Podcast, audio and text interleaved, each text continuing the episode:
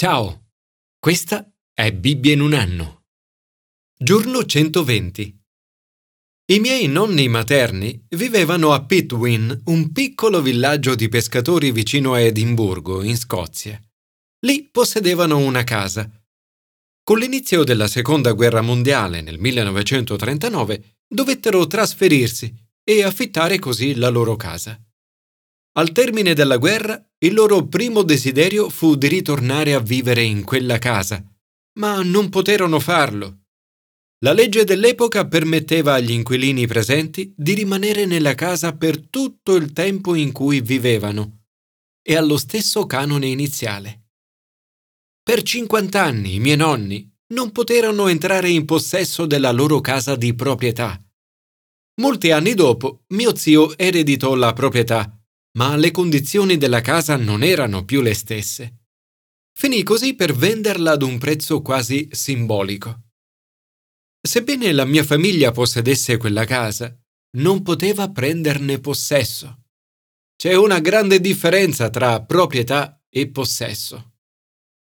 Il popolo di Israele aveva ricevuto la proprietà di Canaan, la terra promessa, ma non ne aveva ancora preso possesso.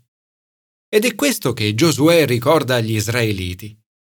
Fino a quando trascurerete di andare a occupare la terra? Il Nuovo Testamento presenta la terra come un'immagine della vita cristiana. Ci invita a renderci conto di ciò che è già nostro in Cristo Gesù e a prenderne possesso. Commento ai sapienziali. Dono della giustizia. Lo sapevi che Dio ti ha già donato il dono della giustizia? E se sì, ne hai preso possesso? L'autore dei Proverbi mette a confronto i malvagi con i giusti. La malvagità porta alla distruzione, la malvagità è la rovina dei perfidi. Per la sua cattiveria cade il cattivo. Ma soprattutto la malvagità è annullata dalla morte. Con la morte del malvagio svanisce ogni sua speranza, l'attesa dei ricchi scompare. Al contrario, la giustizia libera dalla morte. Nel giorno di Pentecoste, riferendosi a Gesù, l'Apostolo Pietro parla proprio di questo. La giustizia non può morire.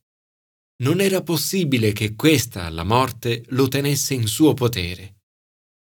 Nessuno è totalmente giusto tranne Gesù. Giustizia significa vivere relazioni giuste, sia con Dio che con gli altri. Ricevi questa giustizia di Dio per mezzo della fede in Gesù Cristo, come dono mediante la fede. Ma prima devi prenderne possesso, devi viverla. In questo brano vediamo alcuni esempi di ciò che tutto questo significa. 1. Sapienza. La bocca del giusto espande sapienza, la lingua perversa sarà tagliata, le labbra del giusto conoscono benevolenza, la bocca degli empi cose perverse. 2. Umiltà. Dove c'è insolenza c'è anche disonore, ma la sapienza sta con gli umili. 3. Integrità. L'integrità guida gli uomini retti la giustizia libera dalla morte. 4. Carattere. La giustizia dell'uomo onesto gli spiana la via. La giustizia salva gli onesti. Signore, oggi desidero prendere possesso del tuo dono di giustizia mediante la fede. Aiutami a vivere una vita di sapienza, umiltà, integrità e tenacia. Commento al Nuovo Testamento. Il dono dello Spirito Santo. Stai apprezzando o godendo di ciò che Gesù ha fatto per te, ti ha donato e messo a disposizione? Oppure ti senti ancora in colpa o non degno o degna di ricevere tutto questo? Gesù è venuto a portare il perdono, la vita nuova e la potenza dello Spirito Santo per te Vorrei incoraggiarti oggi a prendere possesso di ciò che Gesù ti ha dato e che è già tuo. In questo brano troviamo una sequenza incredibile di titoli dati a Gesù. Gesù è il figlio di Dio, il Messia, il Re di Israele e il figlio dell'uomo. Tra questi vorrei soffermarmi in particolare sui due che descrivono il ministero di Gesù. 1. Colui che cancella il peccato. Il sangue dell'agnello ha salvato gli israeliti dalla schiavitù e ha permesso loro di camminare nella libertà verso la terra promessa. Di Gesù Giovanni dice, Ecco l'agnello di Dio, colui che toglie il peccato del mondo. Quando vai da Gesù, lui toglie i peccati. A te il compito di chiedere, confidare, credere nel perdono che lui ha acquistato per te. A te il compito di combattere contro i sensi di colpa, la vergogna o il sentirsi indegni.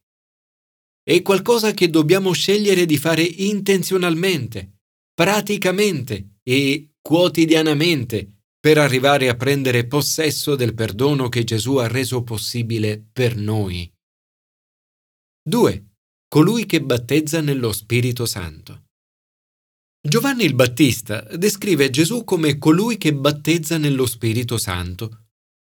Gesù ti riempie del suo Spirito Santo questo è ciò che Gesù ha reso possibile per te. Tuttavia, se desideri questo meraviglioso dono che Dio ha messo a disposizione per te, ne devi prendere possesso. Gesù invita Filippo dicendogli Seguimi. In greco la parola seguire non significa solo camminare sulle stesse orme, ma anche accompagnare, stare con. Quando a Gesù chiedono dove dimori?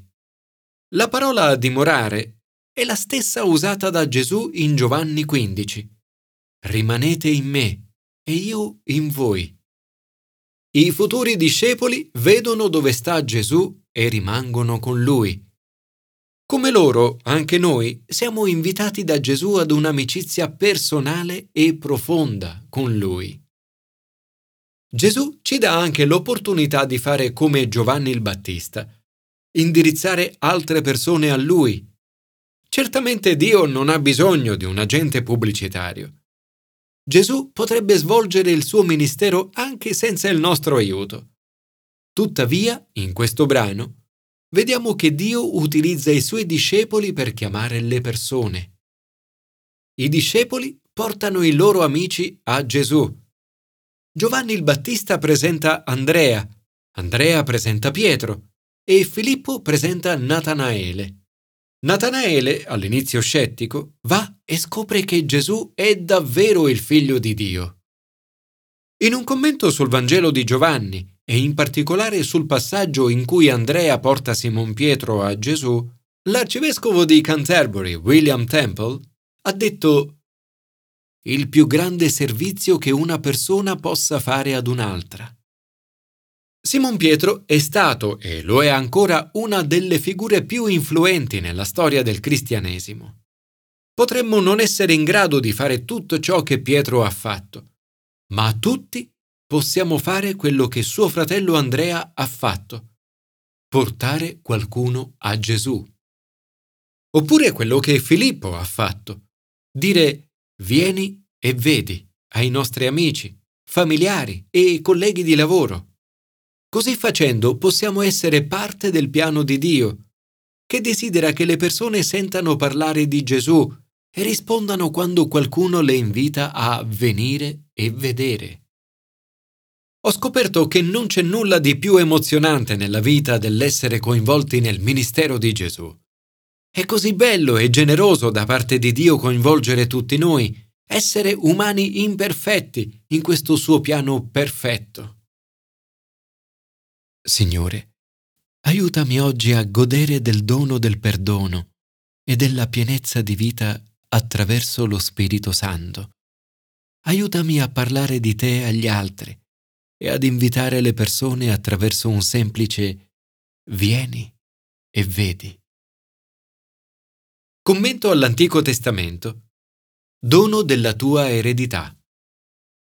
Sei consapevole del fatto che Dio ti ha dato un'eredità in Cristo?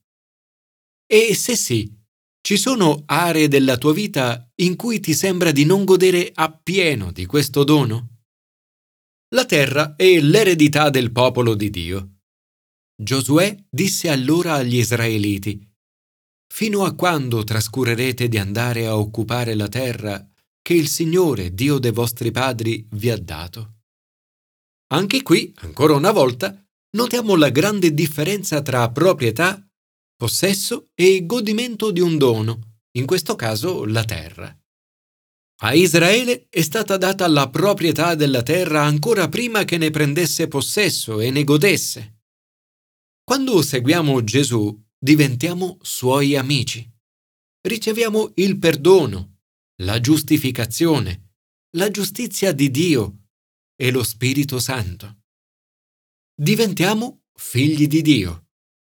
Abbiamo potere sul peccato e accesso a Dio. Otteniamo la vittoria sui poteri del male. Siamo in pace con Dio.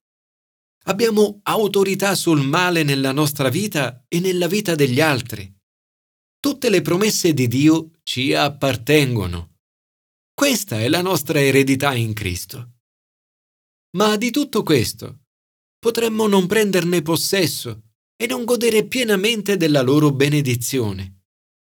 Riguardo a questo, Dio dice al suo popolo, Non ti rendi conto che ti ho dato tutto questo?